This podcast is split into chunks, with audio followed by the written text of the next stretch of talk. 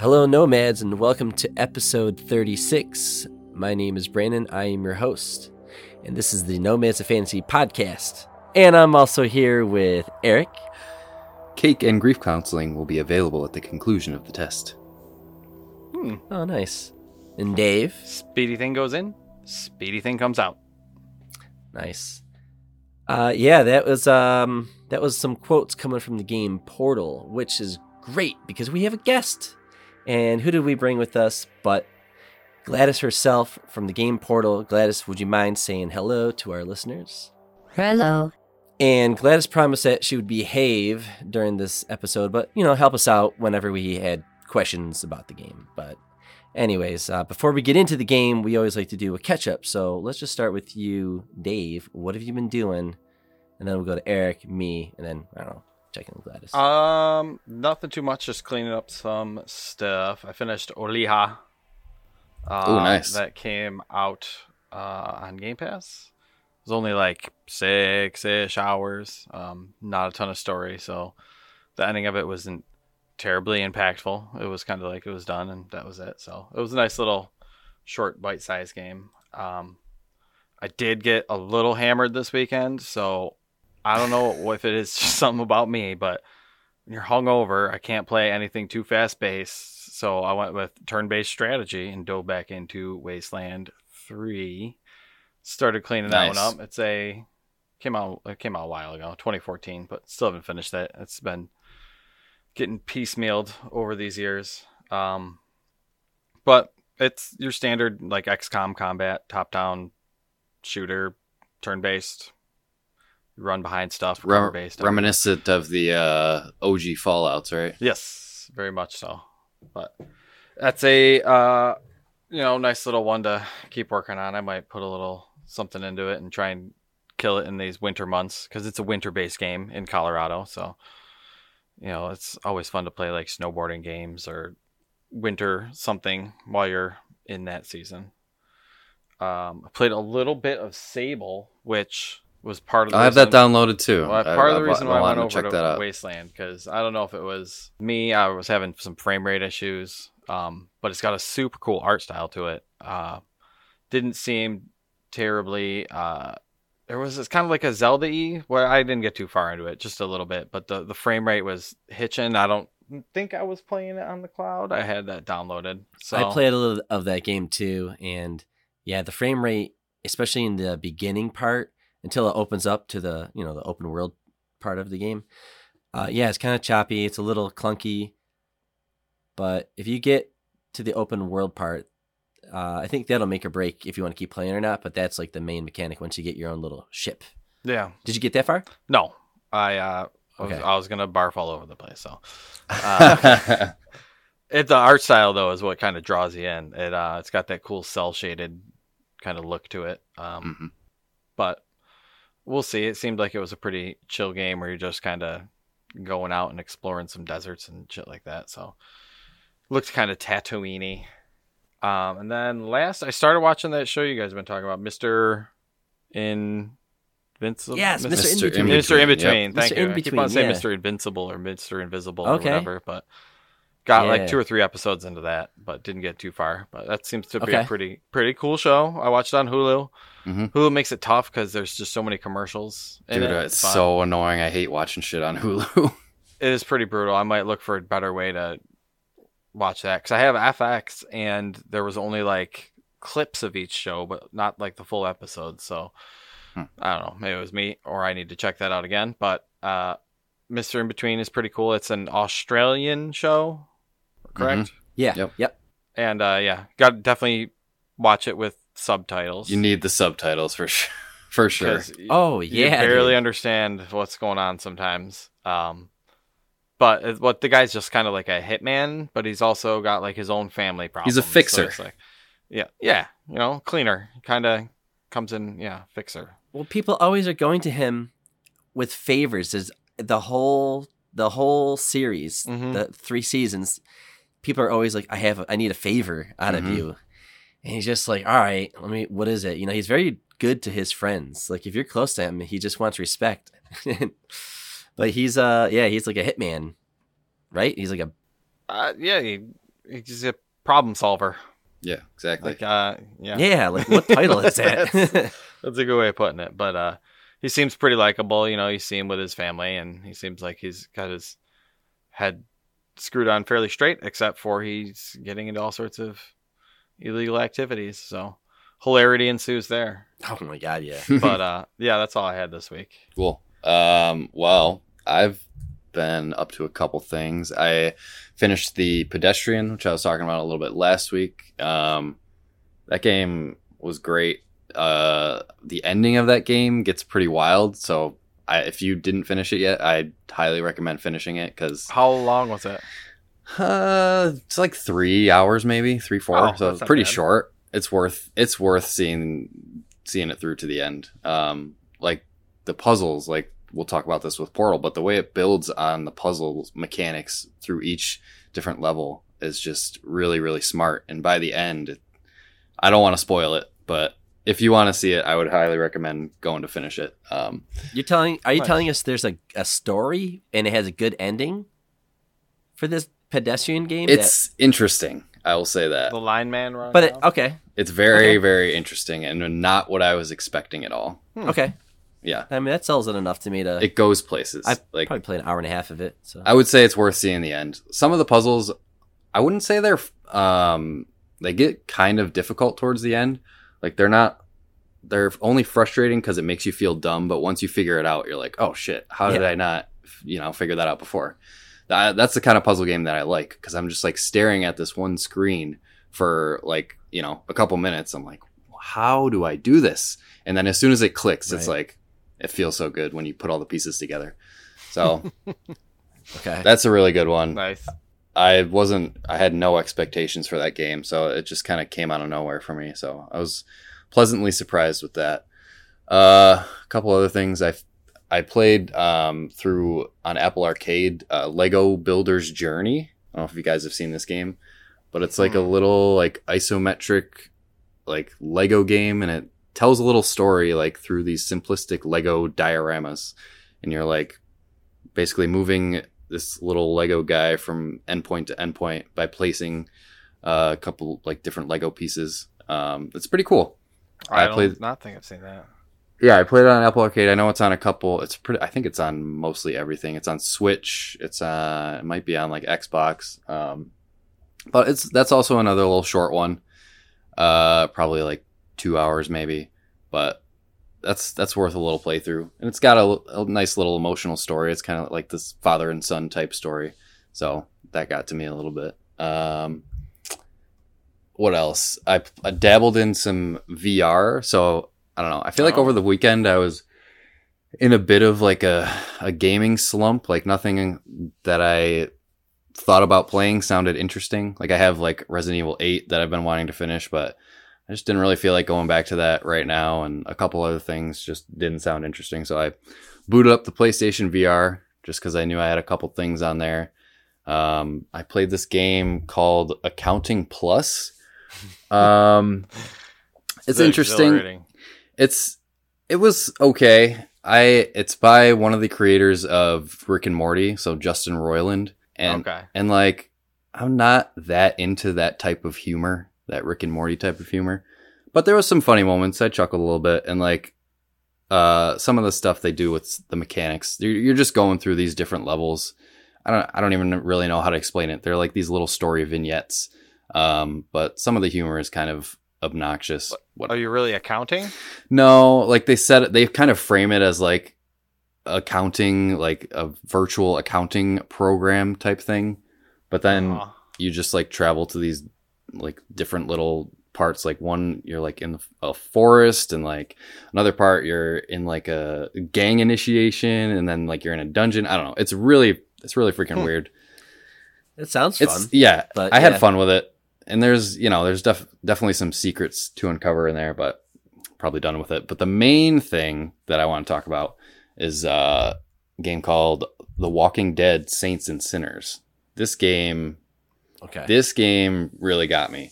Um, so I got the they were giving this away for free on PlayStation Plus like a couple months ago I think they were celebrating like the anniversary of the PlayStation VR, and they gave away a couple VR games, and this was one of them. Um, so I've been wanting to check this one out for a while because it looks really cool, and like I don't know, this is probably one of my favorite VR experiences that I've had so far. Um, I mean, the the premise is pretty simple. You're in the Walking Dead universe, and you know you're this survivor. You're trying to uncover this mystery about these different you know factions and organizations um, and like you know it's pretty standard like walking dead story. But Does it have to like tied into any games at all or movie or show or anything? It's i don't think so. Like i didn't read any of like the graphic novels or anything so i think it's its own story. Um but like there's just something about it. Like it, the main loop is you have like your home base and you have um, these different crafting stations and you go out on missions. You basically you know you collect materials um, and you're completing these missions and then you go back and upgrade like your weapons and all your stuff. And like it sounds pretty standard. If if this was a non VR game it would be you know just your standard like first person shooter type game right. with some crafting elements. But since it's in VR um just going around like scrounging through these different houses, collecting like, I don't know, pieces of tape, like, you know, shoes and whatever, all these different little junk crafting materials. And you're like physically picking them up, putting them in your backpack, saving them for later. And all the while you're sneaking around and there's just like zombies all over the place. And like, it's like, know, super intense. So if one is the movement is the movement dual stick or is it like point and you like go there kind of so you kind of like hold a button down and that makes you like walk forward and you can basically point where you're going and then you can walk forward backward whatever. It's okay. you know you have free movement but it's that kind of like vr movement where you're just kind of sliding around. So, yeah, they don't make it, it takes sick. a while it to... takes a little bit to get used to yeah. Um, but it works for what it is. And then you have like the the clicking the button to like rotate around in 3D space. Um, it takes a little bit to get used to, but once you do, like it's really cool. And like just that experience of trying to like sneak by these zombies so they don't hear you or see you because it has like spatial audio. If you make too much noise, like the zombies will come start charging you. And like, I don't know, there's something about it. It's like I I have to limit my play sessions just because it's so intense the experience.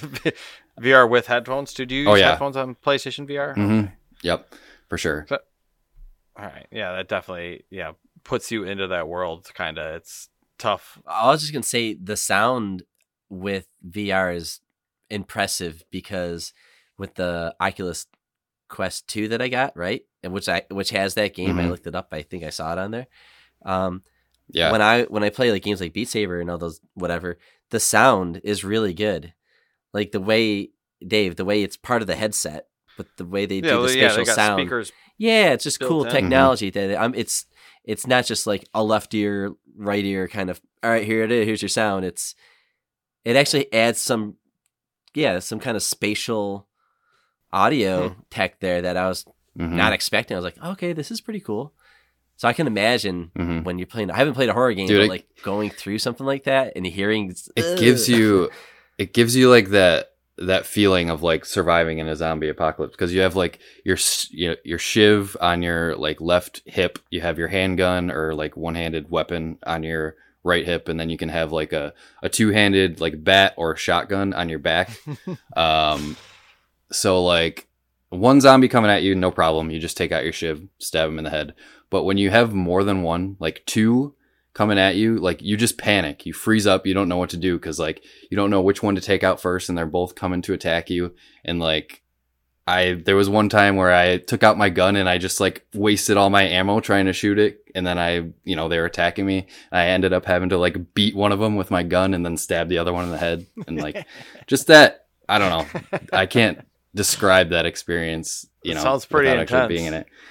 It is really intense. Because, well, I definitely want to get back to it.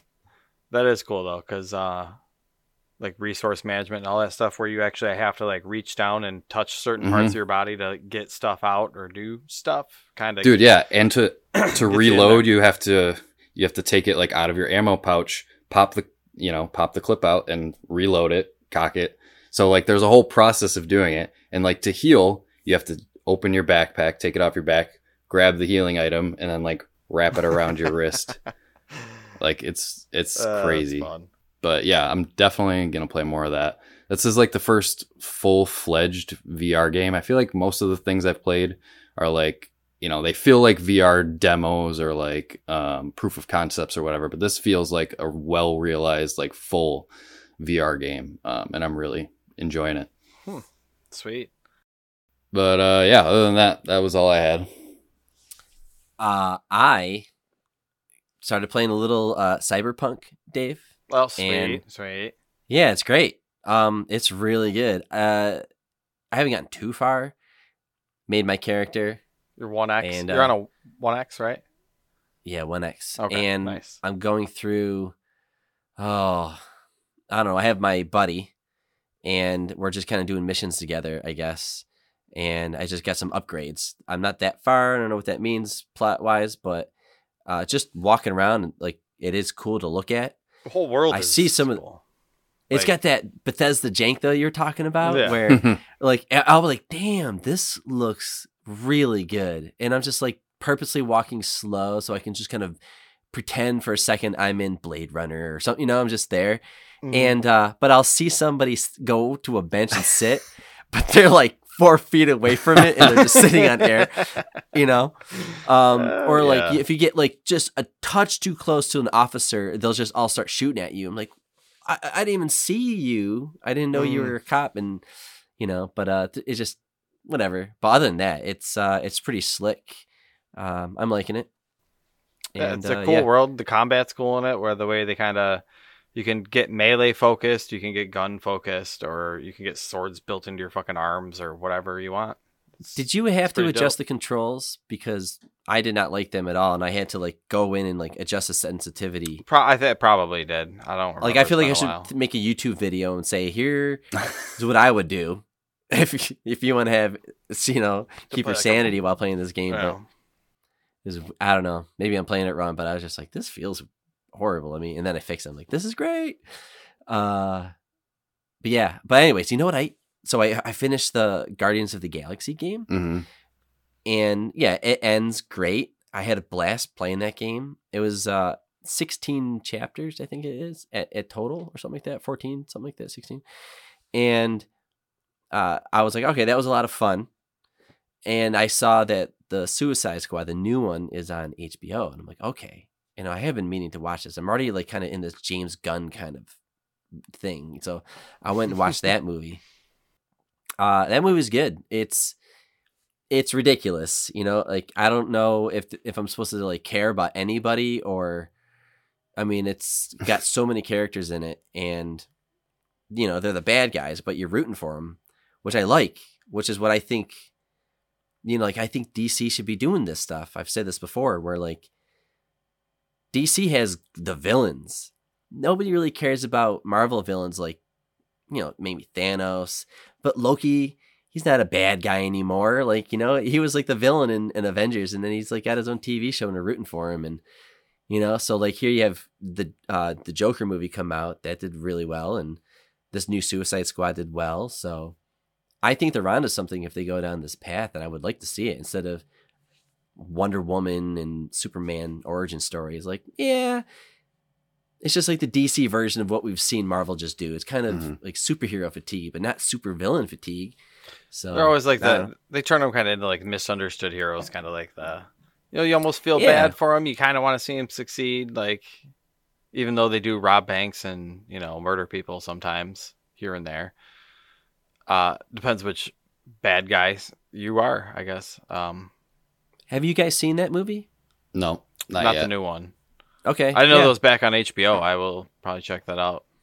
definitely worth watching. It's uh, it's literally like the what you would expect from the guy who did the Guardians of the Galaxy movies. So much better than Jared Leto Joker.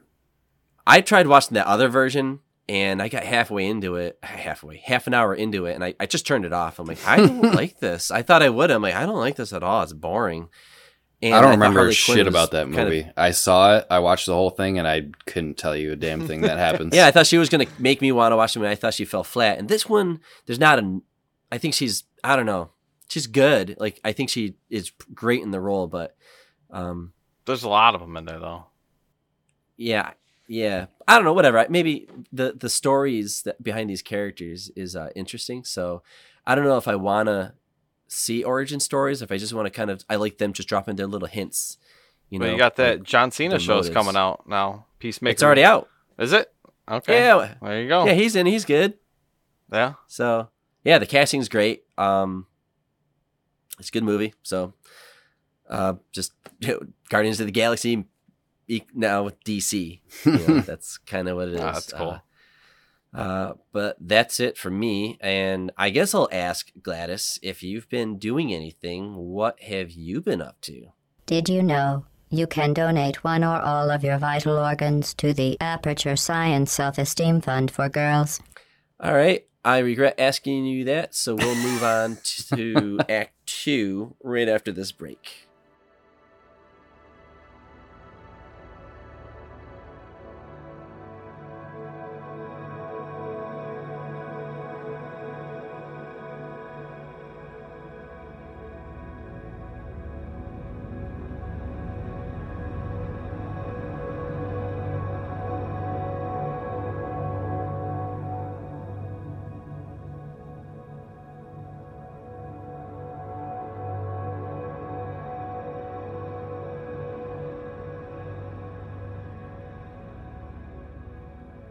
And we're back, and we're going to be talking about Portal. But before we do, Eric put a question out on social, and people wrote back. Yeah, uh, I put a question out on Twitter. Um, just leave your favorite Portal memories. Uh, we'd love to hear them. This is at Nomads of Fantasy. Um, someone named Brandon Wilson commented on this. Said, "Is the cake a lie, though?" I don't know what that means. I don't know though. Like that's the whole thing. Like to this day, I don't know. Is it real or Well, is it it's in the basement. the end. At the end, yeah. There's I a don't cake. know. I There's a know, but like, It's GLaDOS. She kept it all for herself. GLaDOS has an obsession with cake. Well, anyways, we'll get into it. Um, Elevate Games responded and said, I love Portal. I finished it almost once a year, either on the 4th of July or New Year's Eve. It's a perfect, a perfectly lengthy game with superb puzzles. Can't wait to check out this episode. Thanks. Well, thank you, Elevate Games. I hope you enjoy it. Um, and then Eric V. Guillemette, I hope I'm saying that right playing online co-op in Portal 2 with my little brother who was 3000 miles away laughing our head off when one of us got caught in the, a loop or boinked off a wall okay Por- little Portal good. 2 memory in there Sure. yep. uh, and that was it but if you Nice. want to contact us for future episodes any comments questions get at us we're usually pretty active on twitter at nomads of fantasy and you can also email us nomads of fantasy at gmail.com yeah. Um. So that was cool. Love the feedback and questions and memories and stuff like that. The the game Portal is it's huge. The game It's, portal. it's a it's a big deal as far as like this little idea that just came out of nowhere and it's just so memorable and it's just I love these. It's like an indie flick that just like kills it. You know, it gets so much love and praise. You know, like when we watch like Whiplash. I think that's a very small movie, but there's just so much in such a small film. And I think this game, when it comes to games, I mean, there's so much you can do with games these days and first person uh, it's a first person game you know so it's we've played a lot of games and in 2007 that was halo was dropping like halo 3 we were looking at like bioshock started um, Uncharted started. There was a ridiculous amount of games that year. Call of Duty Modern Warfare. So I'm, I mean, I'm just thinking like first person shooters, Mhm. and and this game is just paired with like the in the orange box with the Half Life Two and uh, Team Fortress Two, and this game Portal. Part of it was like the I like the history of the game is kind of interesting because it was it's technically a spiritual successor to like a student game that Yeah, it started out Came as a out. little student project. at the DigiPen Institute of Technology. It's uh, uh, they train game makers there, but it won a whole bunch of awards back then. The game was uh Nar Nar Narbacular Drop, hmm something like Yeah, that. it had like a weird name. Yeah. Yeah. but like somebody at Valve saw it, was like, "Oh shit, like this is good," and then they ended up hiring a lot of the people that worked on the original like student project, and then I think it was like a group of like ten people started out with the original Portal, something crazy like that. Yeah, yeah, I read that um, it was such a small team, which is why they reused so many assets from Half Life, and like there's a reason why that's the whole reason why like Portal takes place in the same universe as Half Life because they reused like tons of the same assets from Half Life Two and everything because it was which makes the story team. even better because it Yeah. didn't get like its own dedication of undedicated, but like dedicated assets. You know, like here's your textures, here's your sound, and all that stuff. And I mean, what's cool is that we're so excited to talk about this game. We didn't even said what it is, like what I was kind of. say game we got to introduce it first. We're just getting talking about like where it came from, but yeah, it's like um, Valve made it. Valve, who used to make games, and they only make good games, so it's a shame they only made two of these. They should have made a third one, but we're talking about the first one specifically. Valve, I'm sorry, Portal. Um, but it's what? How would you explain this genre? Like, if somebody's like, "Oh, I've heard of it," it's a it's a first person puzzle game. Yeah, Like that's that's the bare bones of it. First person puzzle game. I guess you could it's not really a shooter. I mean, you do have a you get a gun, but you know, there's shooting mechanics, but they, you know, they help you solve these puzzle rooms. Um, which I mean, that's one of the things I love about this game. Like it it starts out as a pretty standard puzzle game. I mean, a very good puzzle game. Well, hold on. All right, let's. We're getting into spoiler territory. I'm just going to Oh. put a warning out there because this game came out in If you haven't 2007. I know it's been out for a while, but there. Listen, if this is a game that you've like missed for some reason, and you're like, all right, you know, I got my game holes, I got to fill them in. This Yes. game if you're if you're listening to this and you haven't played. Portal, go play it. It's only like two hours long. Like it's super it's not two hours No, long. I'll It's, dude. It's I blasted I'm through it then. in two hours. No way. all right, it's I'm two dumb hours. because it took me a while to get some puzzles figured out. Then it took me two nights to play it. Um, Well- although I did let my seven year old play, he played like the first batch for a while until he kind of got stuck, and I had to help him with the momentum stuff. But dude. I cruised. I cruised through this game on my re, on my uh, playthrough, and I played with the. I don't know if you guys did. I played with the developer commentary on. Um, I had so, to like, unlock it. Uh, to- you, you have to Wow. finish the levels to get it, and I was like, oh Mhm. man, Yep. Yeah. It So I, good? yeah, it was it was really good. I'd obviously beaten this game before, so yeah, I played through with the developer commentary, and you get these like these little floating nodes throughout each level, um, and you just go up to them and interact with them, and then they'll spit out some Oh, cool, cool. little So in-game. factoids and everything. Yeah, it's in game. It's not like a voiceover thing. You have to go up and like interact with it. Um, but it's really funny at, at the beginning when you turn the developer commentary on, Gabe Newell comes on with like a little message Oh, okay. saying saying like, "Oh, you know, we hope you enjoyed this experience. We're trying to trying something new with this uh, developer commentary." Which I guess I don't know the first game that had something like this, like a developer commentary track. I know it's it's kind of common with movies. You'll have like a dir- you know right? the That's director commentary question. or whatever. I think it might be an older thing with games, maybe. I don't think know. Maybe like I don't. I've never heard of another game with developer commentary while you're playing through the game. Like, I think that's a really cool concept. And uh, he, yeah. So he's like, "We'd love, you know, I'd love to hear from you on any feedback, you know, that you had through your experience." And he gives out his email address in the developer commentary. So I actually, I actually emailed him. So we'll see if we get a response from him. I don't even know if that's I don't even know if that's his email address anymore, but it's at Valve Corporation or whatever. So it could still be an active email. But Hmm. I thought that was a really funny thing. Um, but yeah, there's tons of interesting like insights into just how they designed the game. The they went through so many iterations and so many like sessions of play testing just to get the mechanics right and tweak everything. And like everything in my opinion this is perfectly designed in this game. Like it's it's incredible. Yeah, which is crazy that that's it's two there's two parts to this game, which is there's the first half of the game, which is learning the mechanic and kind of just doing the puzzle and like getting better at it. And then at the end getting so good with the portal gun and thinking about all the mechanics that all of a sudden the game changes and you're like, wait, I'm getting killed off?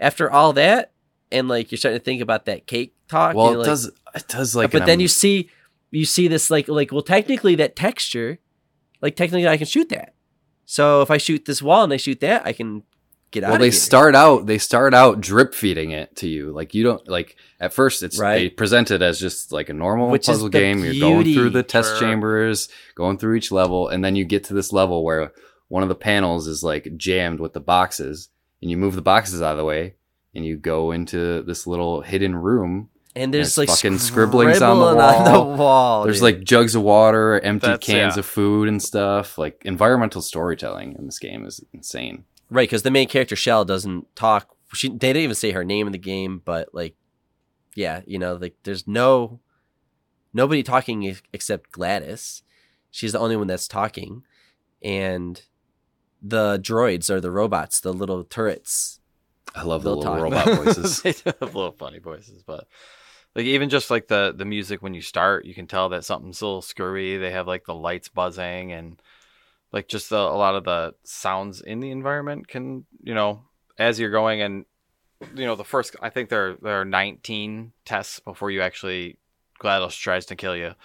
Like oh, each, Oh, okay. each one Yep. incrementally, like like you'll hear her cut off or you'll hear her get scrambled or go you know as she's you know You know, you get hints you that or there's something moving. wrong. yeah Like right in the beginning. Well, at first you think it's like a test team, like okay, maybe that's just like their AI is just wonky. Mhm. But you see these like frosted windows, and you're like, I don't see anybody behind Someone's those. So, like, yeah, I just see empty chairs and in Dude. light. yeah. That that was another little thing in the developer commentary. Like they purposely, well, they're those frosted windows play like a two part role. They're for like the environmental storytelling, like somebody's watching you or whatever. But they also served as like light sources for the rooms in like a really unique way, which was kind of cool. Um, but yeah, there's tons of unique little tidbits. I, the one I thought was really interesting is like right off the bat in the first room that you're in. So you're in that room for uh, there's like a timer on the wall. I think it's like 60 seconds until you actually get released from that room. Um, and they made this room specifically like with unique identifiable objects because a lot of people and through their playtesting were struggling with like the concept the concept of the portals. So like they didn't understand where they went like if they're you're going to another dimension or you know where like spatially you are in the universe when you go through these portals. So so like they purposely made it a small room and then once you go through your first portal you can see yourself through the portal. You can see your character through that first portal because there's you know a portal on the other side of it too so that made the player understand like you're not going traveling a very far distance because you see the objects in the room that you were just in.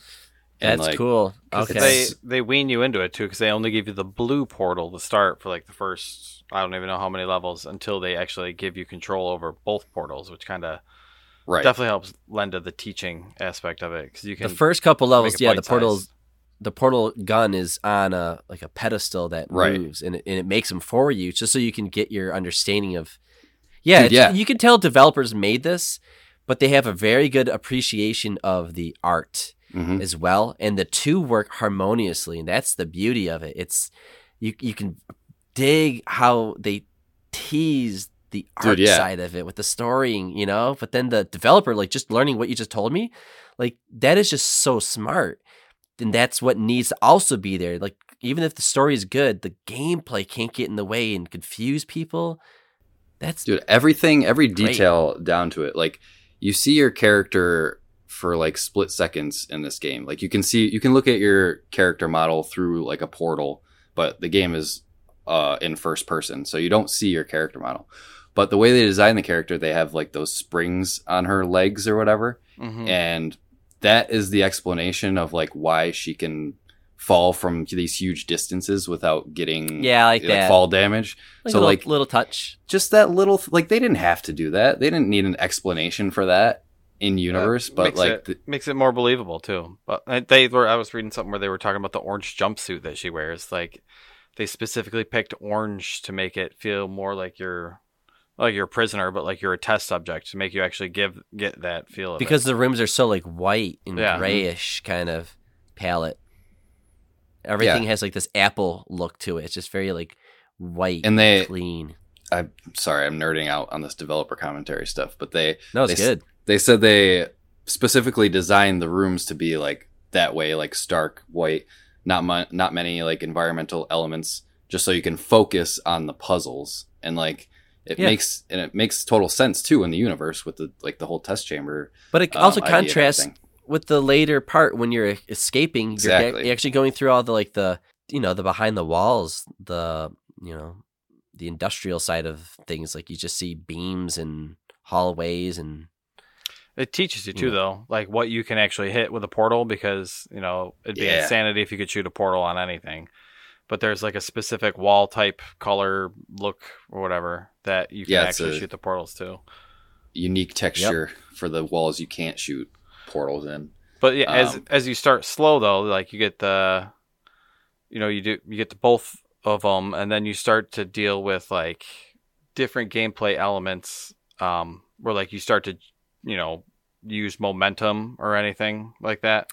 yeah. Uh, I think we could let GLaDOS explain that a little better than us, probably. I yeah, sure. Hello again. To reiterate previous warning. Momentum. Spectacular. You appear to understand how a portal affects forward momentum, or to be more precise, how it does not. Momentum, a function of mass and velocity, is conserved between portals. In layman's terms, speedy thing goes in, speedy thing comes out. Which is great because if you have this game mechanic, it just it, it opens up the amount of puzzles you can get ready for because like sometimes you're gonna have to use momentum. So what's a, really a one of the harder levels to figure out the first time.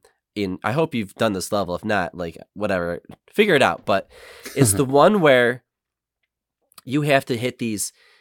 It's platformer like kind of shit where you have to hit, hit you can't just shoot your way up to the other platforms. You have to be projected up so you can see them, so you can fucking shoot them. To each, yeah, That that's one, like towards the right? end. That's one of the tougher ones. Yeah, Yeah, and but and when you start, if you look to your left, there's a little pit down there that Mhm. you can shoot on. So you shoot that, and as you're falling through, it'll shoot you out of the other one that you have, and you just keep doing that up and up and up until you get through that. And I'm like, man, that when I felt when I did that, I just feel like I can do anything in this game, and it's great. it feels so good when like the like Dave said the way that they drip feed you and teach you about the mechanics like they lay the way they layer on these mechanics through each test chamber is crazy and then you get to like first you do you know the fling where you go through you shoot a portal up in this you know on the ceiling part which they designed those like panels specifically um, to like jut out so people would know to shoot those and i guess one of the things they noticed when playtesting was that people like have a tendency to not look up when they're playing because like in this game you're always you always have to look up at the ceiling and you know shoot something up there to like fling yourself to a Just different looking part of the room. everywhere. You're just looking for that white, Right. grayish white everywhere. but players just would not look up so they've they designed a couple things to draw people's eyes to the ceiling like broken ladders that you can't actually climb up but like it draws your eye so that you know you know oh shit i can shoot a portal up there the test environment in general makes sense with the whole experimental idea of this gameplay. You know, the game itself. You know, there's like a ga- there's a gun. It's gonna shoot portals, and you're just gonna solve. Puzzles, right? Yeah. And you're like, all right, pretty straightforward. But I think it is a lot harder. Um, I think to actually implement it. So like the things we're talking about is like definitely guiding it. But when you take a step out and you look at it, like I mean, it's just so fitting for like this genre, of whatever they were trying to do, which is experimental for Valve Mhm. because they're very good at making games, and for them to experiment, and we're part of their little test subject. It's you go in with this mindset of, and I came from like hey, uh, Half Life, Half Life Two, big and Counter Strike. I was playing like uh, their games a lot, and when I went into this, I, I I did not expect a story, and I got so giddy when I saw this little room, this little thing with scribbling on the wall of the cake is a lie, and I'm like, yeah, why is she talking about cake? It's so silly. and I feel like this game's starting to try to kill me now because there's like turrets and there's get like there's whatever kind of sewage that is in the you know that instantly kills you that liquid. Um and the ai she's just like wigging out. As you as and you, you, don't see anybody in those windows. It's just Yeah, you like know the- something's up but it's Mhm. it's that's so you you don't see this much in games Right. it's the little so fitting. little things that she says that kind of let you know that something's off, and like the the cavalier way that like you can tell you're a test subject because like eh, oh I forgot to turn off the turrets in this room. If you die, yeah, we'll get you know we'll go from there. like Mhm. it's just like a yeah you don't you don't really matter. You're just a lab rat basically. I mean, instantly you knew her voice was just interesting. It's like, oh, that's a cool sound. Like, okay, but you've heard many voiceovers before, so you're just like, cool voice. Let's solve some puzzles. And when you're kind of figuring out the mechanics, it's at the just the right time when you're wrapping your brain around it is when they start giving you the story Mhm. and the pacing they do it and how GLaDOS behaves, where you're like, hold on a second, something's wrong with her. Like I don't trust her, and you know, like she's kind of a Dude, yeah. no, no offense, GLaDOS, but you're kind of a kind of a difficult uh character in the game. You're just you know, so but at the time you don't know she's like the antagonist. You don't know this. Right. Yeah. They had some um, lines in the commentary too from the voice actress, uh, the voice actor of GLaDOS. Her name is Ellen McLain. Um, and like they were, they were describing how they needed someone who, you know, could deliver these lines in like this monotone way, but also provide like some emotion behind them as well. Cause they're all like monotone, but the way she delivers them, you can tell that there's like something else behind them. Um, and I guess they were also looking for a good singer as well too, because they knew there was going to be a song at the end of this game. thought it was just auto tune. Still a live game, but no, she was she's like a professionally trained opera singer, which Oh. is really interesting. Um, so yeah, they knew they needed like a good voice actor and also a good singer um, to play this role. And the way that they created GLaDOS' voice was really interesting too. They like ran it through all these modulations and everything um, just to get it to sound weird and computery. And like she does a couple line reads where she, they have it without the GLaDOS effect, and it's just really kind of eerie because like it's it's so deadpan like monotone, but then they kind of jazz it up with the the auto tune effects and everything. But it's really cool, really good performance too by uh, Ellen McLain. I think uh, the GLaDOS character itself has gotten many awards or whatever, like recognition as being one of the best villains in a video game. And I think it's because usually you know who your villain is in the beginning.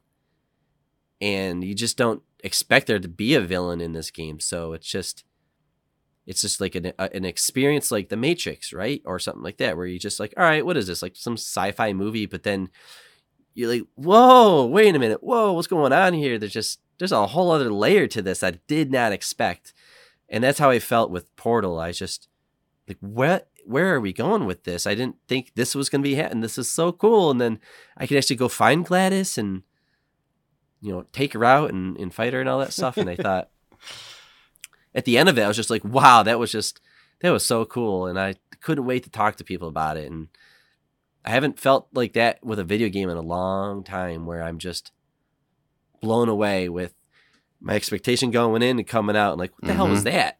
Yep.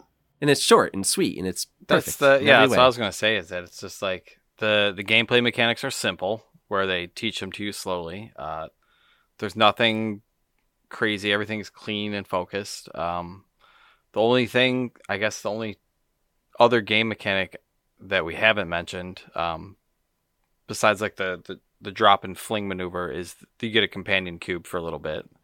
Can't forget Oh, that. yeah. Yeah, companion cube. Are they all companion cubes or is it just like I think it's Is- just the one is- with I the think heart. it's just the the one heart? because the companion cube is specifically like weighted. You know, she GLaDOS mentions that uh, it's weighted and then it has the heart on it. Oh, So it's, okay. it's a little bit different than the other cubes, but I feel like we should have GLaDOS explain this a little bit better. This weighted companion cube will accompany you through the test chamber. Please take care of it. The symptoms most commonly produced by enrichment center testing are superstition, perceiving inanimate objects as alive, and hallucinations. The enrichment center reminds you that the weighted companion cube will never threaten to stab you and, in fact, cannot speak. So, not only do you get like the cube as a companion, um, I'm sorry, as a companion, eh, you get the cube as a like this. gameplay. It's like a gameplay mechanic, but at the same time, it's our only friend. So, I mean, we have to treat it with the respect it deserves. Right. It it it does it for no reason, and you're like, okay, that's cute. There's a heart on this one, whatever. But the way that she makes you kill it, it's like the first time her voice kind of lowers a little bit. and I don't know if you guys noticed that, but like it was mm-hmm. lower. The weighted companion cube certainly brought you good luck. However, it cannot accompany you for the rest of the test and, unfortunately, must be euthanized. Please escort your companion cube to the Aperture Science Emergency Intelligence Incinerator. Rest assured that an independent panel of ethicists has absolved the Enrichment Center, Aperture Science employees, and all test subjects of any moral responsibility for the companion cube euthanizing process. While it has been a faithful companion, your companion cube cannot accompany you through the rest of the test. If it could talk, and the Enrichment Center takes this opportunity to remind you that it cannot, it would tell you to go on without it because it would rather die in a fire than become a burden to you. Testing cannot continue until your companion cube has been incinerated. Although the euthanizing process is remarkably painful, 8 out of 10 aperture science engineers believe that the companion cube is most likely incapable of feeling much pain. The companion cube cannot continue through the testing. State and local statutory regulations prohibit it from simply remaining here, alone and companionless. You must euthanize it. Destroy your companion cube or the testing cannot continue. And I saw um on YouTube, I think it's the guy who does game theory or something like that. He was saying I think that's who said it. Um he was saying that the companion cube might have survivors in it. And what? What? there's a line where she talks about um yeah it talks about if the cube should never talk but in the case that they do ignore what they say Oh yeah, I do remember that. Line. and uh and her voice is Mhm. lower because she's being she's being like evil like this is when she's showing the, her evilness in like how she loves to kill people and she gets like into it The Enrichment Center reminds you that the weighted companion cube cannot speak. In the event that the weighted companion cube does speak, the Enrichment Center urges you to disregard its advice. and that's why it's out of nowhere just kind of like very dramatic because she doesn't stop talking about how you have to like incinerate this thing Mhm. Introduces and it's at the time where you're you're kind of connected to it, like, oh, like come on, it had a little heart it, on sa- it. it saved you a couple times. It helps you get through Oh yeah, a couple tasks, but it Yeah, kinda- that also introduces. I mean, I guess the o- I, I'll keep saying the only other game mechanic, but the incinerator pits really are Yep. the one other thing that you come into, which come in handy later. But I that's pretty close to the end of like I guess the, the first act of Portal, but then the second act. Once you start running around in the back, I mean, I thought it was. I didn't think it was as interesting as the first act. I think the second act it's cool because you're. You think you're It's- somewhere where you're not supposed to be. You can. I you- think it's the the effect really is um the best when it's like the first time through playing it. Yeah. Like when you know what to expect, obviously, you know, it's like, okay, I know I gotta shoot my portal up there and go through the wall over here. But like the first time I played it, like I I didn't know what to do. Like the I I, I think I just sat in the incinerator and let myself die because I was like, is this the end of the game? I guess this is the end of the game. oh, yeah. really? Oh, I was oh, like, okay, I, I, I was trying to shoot the walls. I didn't see like the ledge up there where you could shoot the portal. And I was like, I guess this is it. And then I died and it restarted me. I'm like, oh shit. Okay. So something else has to happen here.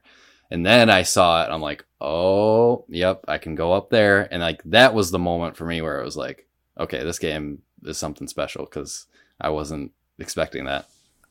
I yeah, I can Dave, I can see what you're saying. It is definitely inferior to the, The, first puzzles act. feel clunkier and not as tight for sure. because you don't know where you're where you're going. Like you don't have a you don't have an endpoint in mind. You don't know if you're supposed to go up or left or Yeah, and you don't know where the story is going, so it's just kind of That was, that's my only gripe with the game. It's like some of those like I don't know those like pneumatic like tube pipe puzzles I didn't love where you know you had those like huge tubes going back and forth and if you got in the front of them they would crush you or whatever. Th- those were the only like things that annoyed me a little bit, but other than that, I had I had my seven year old play as long as he could make it until he had to give me the controls. hmm And that was when it was like when you're doing like the crazy stuff with momentum and you're moving around, you got to look and hit at just the right time and then shoot. He had a hard time with that. So I'm like, all right. And I go, buddy, just so you know, just pay attention for like anything weird. And I let him kind of experience the story. So he was really into it. Um, and we started getting into uh, the escape part. And he was like, all right, he's like, hold on a second who's this scientist? We have to meet him. And I'm like, oh, yeah, that's right. We never do. But like the guy who's been teasing you with like, just like, yo, the cake is a lie. Um, he's trying to help you with like putting some things up so you can escape. hmm Um, and he, you know, puts like arrows to kind of help guide you and how to leave and where to go and stuff like that. But you never meet him. nope. I I assume that was other people that were escaping. I didn't Yeah, know I, if that was I assumed it wasn't that was one that. person. I, I assumed, like Dave, yeah, I assumed it was multiple people who had escaped, and they were all just kind of uh, hiding in these different nooks and crannies of the facility and trying to survive. I did play it with the family too, though. It was kind of cool to see kids trying to figure it out and learn the puzzles and stuff like that. At same thing after a couple levels, I was playing it with the five year old and an eight year old, so it's it gets difficult quick for them for them to wrap their little tiny brains around. But uh, Yeah. Dude, the yeah, like the double fling maneuver where you have to go through the portal twice, like yeah, that takes a little bit to get a hang of, especially at the end when like all those turrets come out. Um, in that one, you know, room I'm talking about. Yeah. where, like all the doors It's come up. And there's like yeah, 20 turrets. turrets. Yeah. And you have to Dude. fling yourself up onto each of the the platforms there. Oh, see, I wasn't even doing that. I was shooting portals behind the guns, and I would just shoot a portal on the wall next to me, walk up behind them, and just push them over. I did do that. I did yeah. At first I tried to just brute force my way through it, but then I'm like, okay, I could just knock all these fucking turrets over and then just take my time to figure out how to get up there.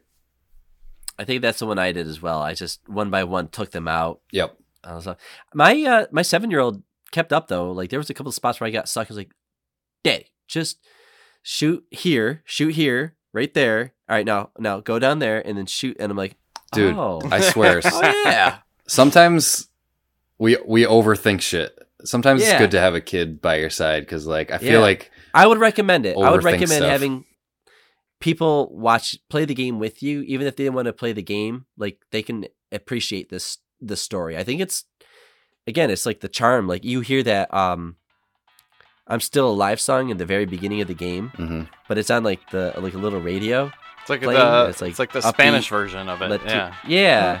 yeah, Yeah, it's fantastic, and you know, it's just like, all right, this is kind of cute. Like, all right, and then you know, she's talking about cake and stuff like that, and all right, this game's kind of got like a cute little humor going on, but then it turns sinister, you know, and then um, when you finally do get to her, it's cra- it gets a little creepy because you you start going through those offices that you were seeing earlier in the game, and you're seeing the old test rooms that you were going through, but through the windows, and you realize these are all deserted. There's nobody here, and um, when you work your way to her, the reveal of her area is like kind of creepy, hmm and she's like designed to be.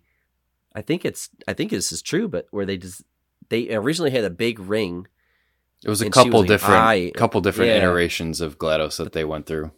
But the organic humanoid like kind of shape upside down with orbs connected to it um is what they settled with and it's very unsettling when you meet her um her I, her voice is so iconic and uh her design visually is iconic and the way you take her out with the rockets and knocking off one by one of her um I don't know what are they personality personality orbs. I would say. Yeah. orbs She's got like an anger like these one, eyeballs. like an anger one, a curiosity one. One of them just talks about cake.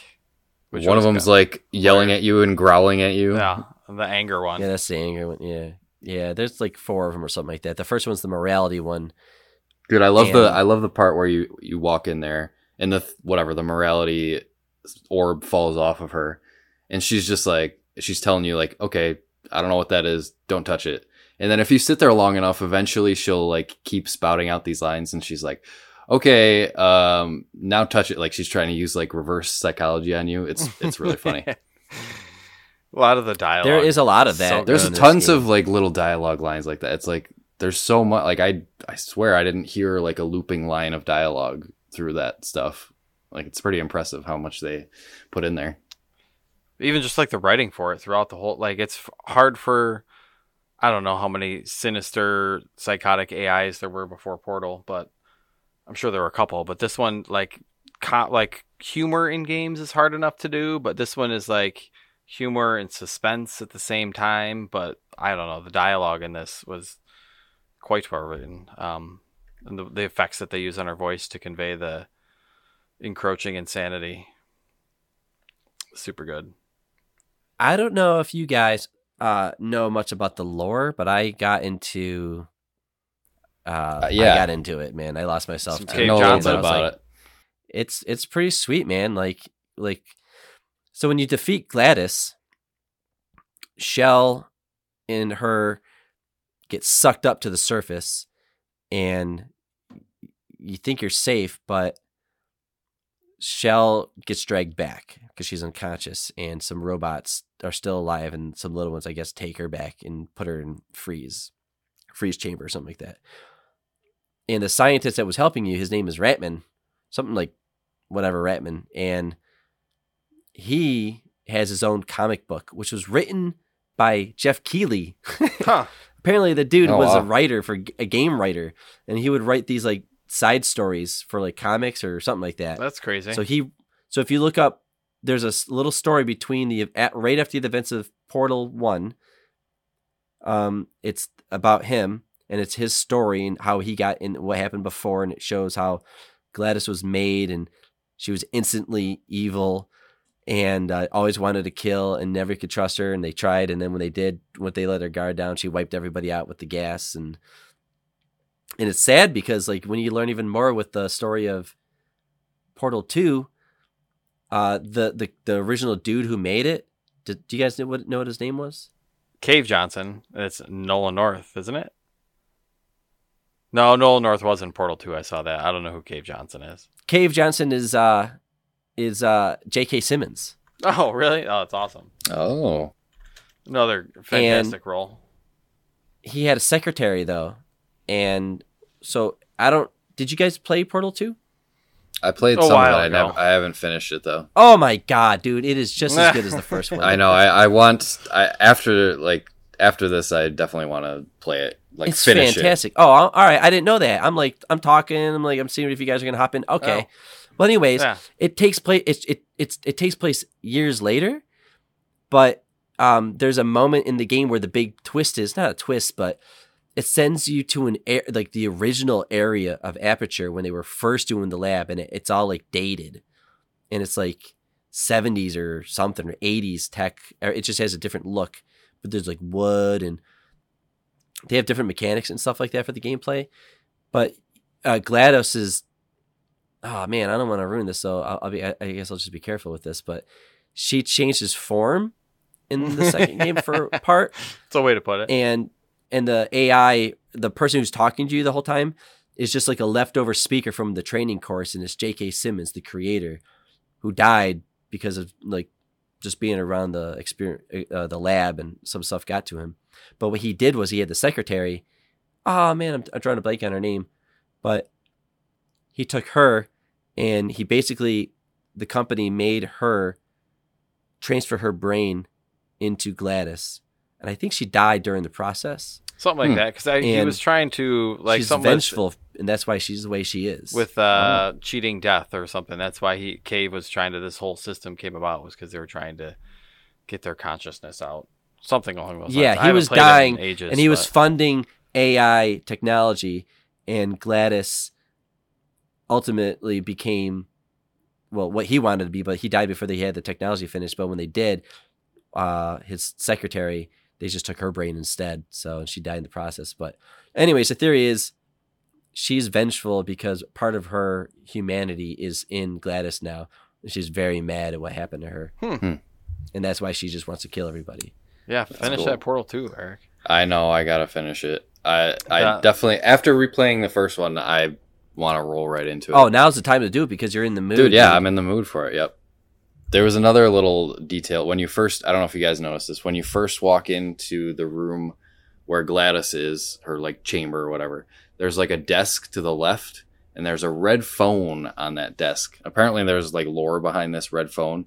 It was while GLaDOS, the AI, was being developed. It was someone's job to sit by that red phone, and like if GLaDOS ever like went evil or went rogue, it was their job to pick up that phone and like tell someone to like, okay, shut it down, like destroy this thing. But obviously that never happened. So Huh. didn't work out for them. It's crazy how they build lore. Like, I don't know if, you know, they were thinking about that when they put the desk there, at, like when they're developing the game, but just like the the polish I think they just added. I think they just added to it. I think I think they just had a really good back and forth between development and design, yeah. Dude, and just like and being open to like storytelling. And yeah, another part of environmental storytelling. There's a there's a like a corridor you can go down and it's like a dead end, but there's a room you can look into and there's a projector with like a slideshow going. yes, I saw this. and it's all of like so like the whole concept is like aperture and black mesa the company and the whatever corporation half-life is they're like competing like technology corporations so like this whole slideshow is like all about like oh aperture is better than black mesa it's like propaganda type shit They're direct competitors. Yeah, Yeah, it's If really you- cool. it- it's in the world. This is the tie-in to the Half Life world where the events of Half Life One like kind of open up. Like, hey, aliens, here's our here's Earth. So that kind of opened up like this, you know, door to a war that happened with humans and, and aliens. And before eh, Half Life Two happens, the events of Portal happen technically and this is them kind of going against yeah the black mesa and like hey we have technology as well the government should use us instead to Mhm. fight these aliens or something like that but um that that is a cool tie-in. Uh i don't know if that's a big part of the story in 2 i i i think portal 2 just focuses on its own lore.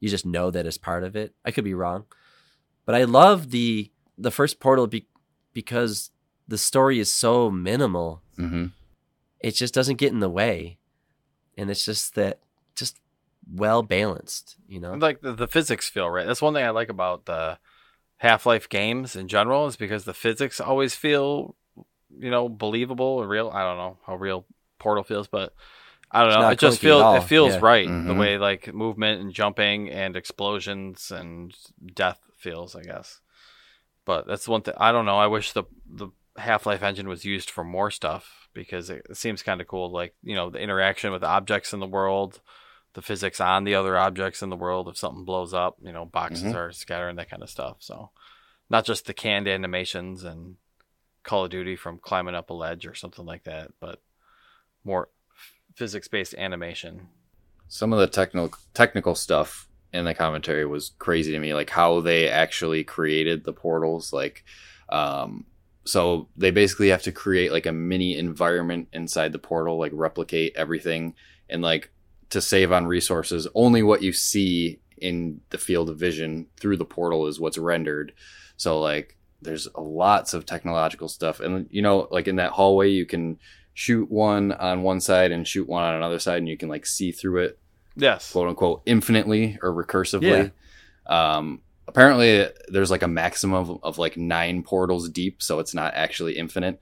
And like on the last iteration, they like do like a copy of the previous one, so it looks like it's going forever. So like, there's some really cool tricks that they ah, pretty did to like make it look more impressive than it actually is. And like, I don't know the way that they have to like reload the environment when you go through a portal like some of the stuff for the time is just insane i well i'm glad you brought that up because for 2007 when i was playing it i was like all right it's not 4k but it's 1080 on my Xbox. And I was like, this looks nice, and the artwork because it's so simple and limited hmm that I think the that's it's it holds up. I mean, it's Definitely not holds up, dude. it's not like it looks like it came out like a couple years ago. But I'm just saying, like, it doesn't look bad for a game from 2007. It's not like 2007, ew. Like, no, this is uh, so, you know, maybe the later part because it's it's all dark. It's like mostly dark, and you're just looking for the white kind of clean palettes. But like that's just like the shift of the tone of the game in general. But like the guns look good, the the the turrets look good, the you know GLaDOS looks cool still as a villain. Um, They're like Apple everything turrets. just like looks good. like if Yeah. Apple made a turret gun. That's Mhm. what I was saying earlier. Yeah, it's just like Yeah, yeah, they like, said- very Apple y. They made them have little voices too because they didn't want the turrets to be too like, um, quote unquote, like I don't know, scary. Like they didn't they didn't want the focus of this game to be like the combat, so they made them have these little cute voices so they seem more fun and less. They're threatening. kind of adorable. but when you do get hit, you're like, ah, ha, ha. yeah, the screen like turns red and like Yep. blood splatters all over the wall, and you're like, and then you just fall to the ground, and you're like, well, little shit. right. got me. Yeah, I like the I like how you use the portal to platform, you know, to do the puzzle stuff, but you also use it as like this weird weapon, you know, where like, Mhm. you just know, all right, I'm gonna I'm not gonna just do it like six, I'm not gonna shoot like a portal six feet on this wall. I'm going as high as I can. This little shit's going down, and then I'll go and I'll shoot another portal underneath the turret, and I'll just see the little shit fly out, and I'm like, yeah. Yep. But then sometimes like a bullet will fly out because they, they spray like crazy when they land. And you're like, ah, I got hit. just shoot one above their head and then just shoot one out next to me and drop a box through it and just clonk it on the head, knock it over. yeah, and I wonder sometimes with the puzzles how much is me and how much is like like they knew I would do this. You know, where I'll Dude, they went like. through so much play testing just to figure out like every iteration because you know how there's like those fields before you go to the next test chamber that like incinerate anything that goes through it. So you can't like bring boxes or anything else to like the next test chamber so that I'm always trying to do it. Yeah, it eliminates uh, any you know uh way for you to solve puzzles that way. They've they've thought about everything. Like She even tells you that narratively too. So it's like a rule that's just like doesn't you can keep moving and playing and she'll just say, you know, Yeah, they she they worked the rules of the game design into the actual like lore and like story of the, these test chambers, which you know it just makes it all work together so well. why why don't other games do this today? It's very rare where we see we'll see like good stories, we'll see good you know gameplay like I don't know, um uh, Last of Us 2 or Halo Infinite. Like these games are great. You know, they play well, they have cool stories or whatever. But Portal did something where it's just like it did it innovated on on like what you can do with the genre. And I'm trying to think who else has really innovated on the genre itself. You know, I guess maybe Breath of the Wild was a big one hmm where they kind of maybe Skyrim and Breath of the Wild. It's like here's what you could do, but you you knew the path of Skyrim because it was like it, they just iterate each time. It's like Rockstar. Those They are just, just yeah, a little bit, a little bigger than the next one. Um, Portal came out swinging. It's like check out this awesome story, And it this awesome it, like- gameplay. it's a video game, but like it makes they make it so everything makes sense in that universe. There's no HUD, right? There's no like heads No. up display or anything. love a game with no HUD. So that makes it even better. Like it just immerses you into that. the Yeah, you're right. experience. There isn't. Um, yeah, it's just the it's just the portal Yep. orange and blue like The on your crosshair kind right. of thing. You got yeah. the reticle. Yeah. and they just cu- they just become more opaque if you're over the surface that you can shoot or not. hmm It's oh, it's great. You knew that there was a designer sitting there like, no, it has to be like this, and the developers like, all right, and you know they're just working together to to to to to get like that I yeah. lack of friction. There's no friction. It's just I think it's this not is clunky. It just everything was just It just perfect. worked. no Portal is like an example of like I would say it's like perfect game design. Like absolutely, this is a shining example of how to design a game that's fun, that tells a good story without too much dialogue. Um, like the environmental storytelling. I love environmental storytelling, and this n- game nails it. And like, just as a standalone puzzle game itself, even without all the storytelling around it, it's still incredible and innovative and like something you've never seen before. And the fact that it's just short is great. Ah, yep, I and love a short know, game. The villain, the, the villain is instantly like likable. You don't even know it's the villain. It's just this female sounding robot, and it's great. yeah, it doesn't overstay its welcome. You get in and you get out, and you know it's just a tight, super tight experience. I would say it's one of those games where if you're going to be on the couch sick, but not too sick, but you can like watch a show or try a game out. This is a game I think you might enjoy. Be careful when you go through a Um, portal upside down and then the world spins around Right. 180 degrees. once you Oh go no! It's very disorienting. it. It yeah. does get yeah. When you're going through a wall and coming out a ceiling, it gets a little tricky.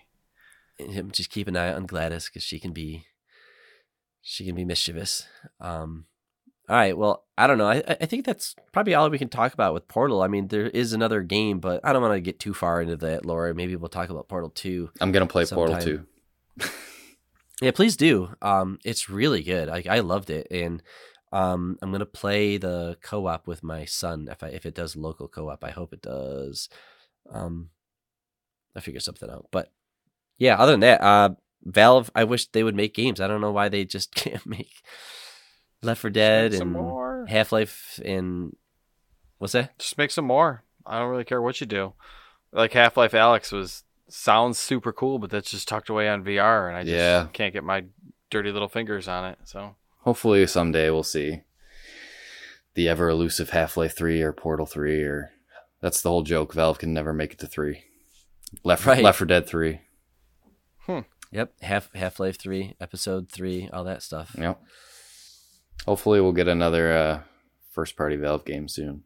I mean, like you said, Dave, Alyx looks awesome, but stuck on a VR platform that I don't own, and it's like a thousand dollar entry fee. yeah, it's rough. I yeah, I'm not great with the uh, staying not st- not getting bitter over things getting tucked away. Like I want to play with toys. I want to play with these cool new shiny games, but yeah, what, what can you do? Yeah, that's just ridiculous. That game should be on all VR Yeah, headsets. should but yeah. All right. Well, I, I say let's go into Act Three, where Eric will be playing, hosting a game, a new game. I am hosting a new game. new new games. Yay! All right. Yeah. Let's uh let's check it out.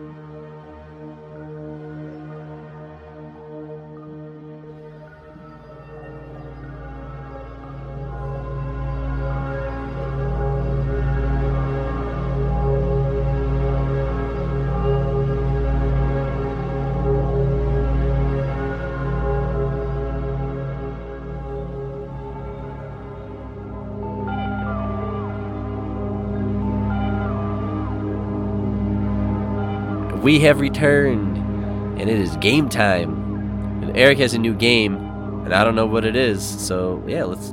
What is it called? This game is called Which AI Am I? Mm. Interesting. Okay. So we're going with the uh, the you know a little off the portal theme here. So this is gonna be um, I have ten movies. Ten sounds like a lot, but I think this will go quick. Um, and I'm going to name the so there in each of these movies there's a sentient machine program AI whatever in each oh, of these movies. okay. Okay. And I'm going to name the actor who plays the AI Interesting. Okay. and you have to name you have to give me the movie um But but if you if you don't get it if neither of you can guess just based on that actor i'll start going into other actors in the movie so it won't, Interesting. like, okay. it won't be stalled um so yeah just buzz in with your name if you think you know it and that's it. Oh boy. okay, Interesting. all right. Are we ready? Ah, sure. nope. nope. Okay. Here we go. All right. First movie. The ai is played by alan tudyk. Brandon. yes brandon. Rogue One. incorrect but good guess. Oh, I don't know who Alan Tudyk is. Did I get the right actor right when I did So that? Yeah, yeah, you're thinking of K2SO, right? Yeah. That's a good guess. A little. That is a good guess. suspicious. You said Rogue One. Is that what you said? Yeah. yeah, he's Uh, well, makes me think it's a Star Wars movie. I'm gonna guess Solo. incorrect. Okay. I don't think it's Star Wars Um, at all. He must have done a VO to something else. Um, let's see. The second actor in this movie is Will Smith. Alan Tudyk is the AI, right? Yes, Dave. yes, Dave. Uh, is this iRobot? this is iRobot. Oh, I was Ding, thinking ding, Hey ding. Robot. Good Uh, job. Will Smith gave it away. I'm trying to think of uh, anything that he would have talked to, to a robot in, and yeah, Yep, there you go. bingo. Good job. Good job, Dave. One point for Dave. One more than I thought I was gonna get. I'm already had. Yeah. I don't even think I said my name. I just said the movie or something like that. I wasn't even thinking of Rogue One, but uh, that is Alan Tudyk definitely plays K2SO. Yeah. Okay. Cool. Cool. All right. Cool. All right. Uh, movie number two. The AI is played by Scarlett Johansson. Dave, Braden. Oh, Dave, this is her. this is her. Nice. Good job. Ooh. I thought this might have tripped you up because she did. Pl- well, she was also in Ghost in the Shell, that live action adaptation. Oh, okay. Oh, I never saw it. That was a good one. I haven't seen her, but it looks like an interesting movie. That is an interesting one for sure. I remember watching that in the theater. All right, so two nothing, Dave. Close on that one. Um, all right, this next one. The AI is played by Robert Patrick. Robert Patrick. You might not know the actor. All right. I'll just go Brandon. yes, Brandon. 2001 Space Odyssey. No, incorrect. I I don't even know. I don't have a guess for you. I don't know who Robert Patrick is. I don't know where he would be. Uh, I'm gonna guess Lord of the Rings. no, no, what AI is in Lord of the Oh, Rings? that's great. Gandalf. Again, no, okay. Oh. All right. Let's go. Second actor. Edward Furlong. I'm going with minor actors first. Dave. Yes, Dave. Is this Terminator 2? It is Terminator 2. Okay. What? How? What? How? Robert Patrick plays the T1000. He's the actor who plays the T1000. I Oh, was gonna, I was gonna say you might not know the name, but the T. you know the you know the face. So the the liquid melty one. Yes, liquid Okay. melty guy. Ah. Nice okay. work, David. Okay. Oh man. All right. Three nothing. David. Here we go. Movie number four. The AI is played by Alicia Vikander. Dave. Dave. Uh, shit. What the hell is it called though? Ex Machina. Yes, it is Ex Okay. Machina. What the heck is going on over there? I, I thought I was gonna be horrible at this game, but apparently I am. Dave knows his AI. I don't know. She was super hot in that movie, so sorry. Name stuck. But that There was a go. that was a fucking great movie. That would be one a good one for the pod. Mm-hmm. Definitely got to talk about That was that a good one. Yep. All right. Uh, is that four nothing? Four nothing. All right, Brandon, this is your run. Here we go. This next one, if if we don't get it, I will reveal whatever. We'll we'll just see. We'll just see what happens. Uh, the AI in this movie was played by Douglas Rain. Brandon, Brandon. got any guesses? Uh, oh, uh, 2001 Space Odyssey. Uh, Ding ding ding. All right.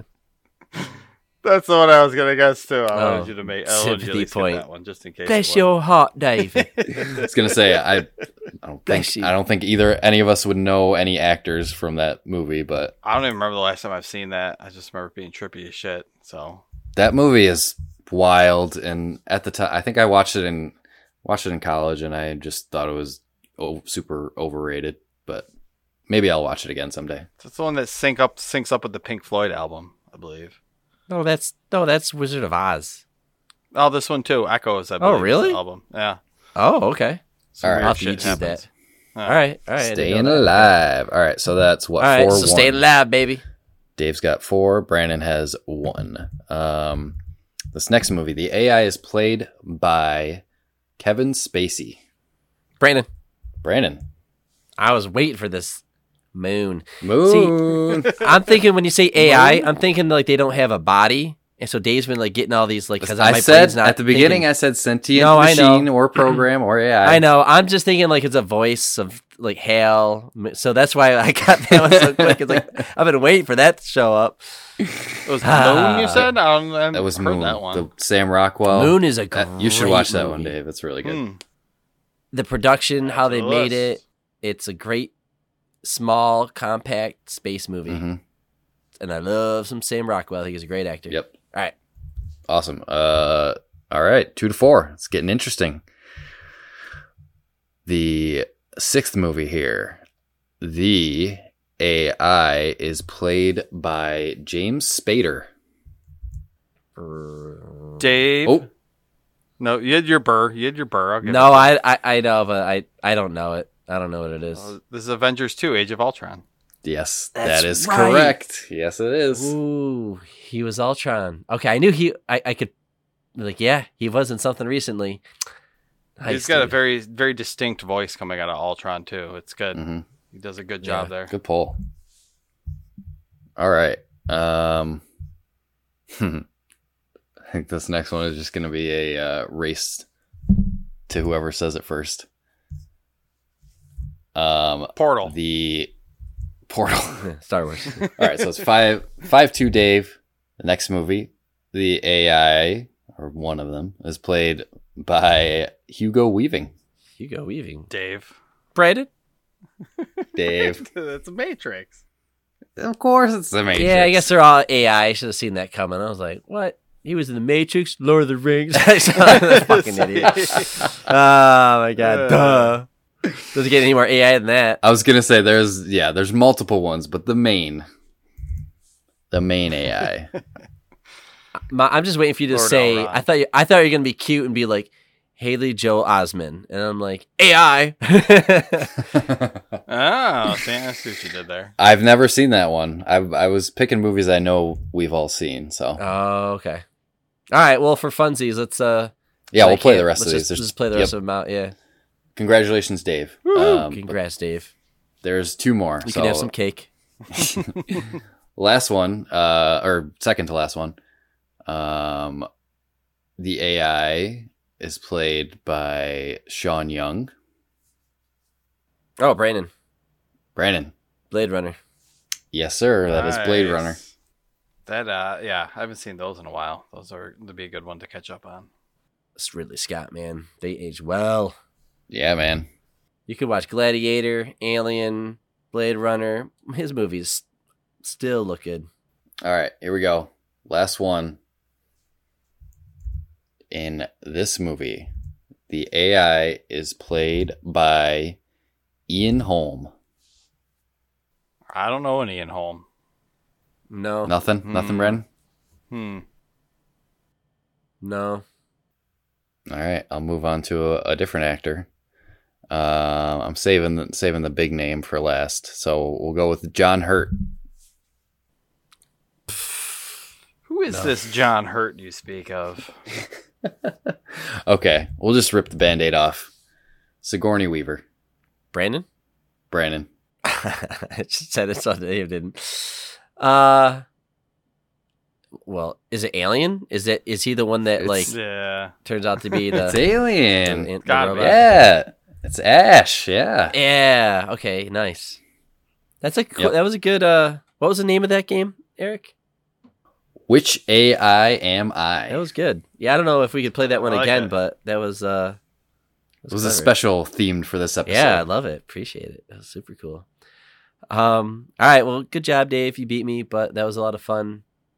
And let's. Uh. I don't know, Eric. Do you want to plug our social one more time? And then I think GLaDOS promised that she would perform her song so as a closer for this episode. Oh. Excellent. well, before that, um, you can reach us on Twitter and Instagram at Nomads of Fantasy. You can email us at nomads of fantasy at gmail.com. Um, I don't know, we're on other places too. We're on Facebook, TikTok, a bunch of YouTube. Like you could find us pretty much anywhere. Just Google the Nomads of Fantasy, and you're sure to The find us. socials. Yep.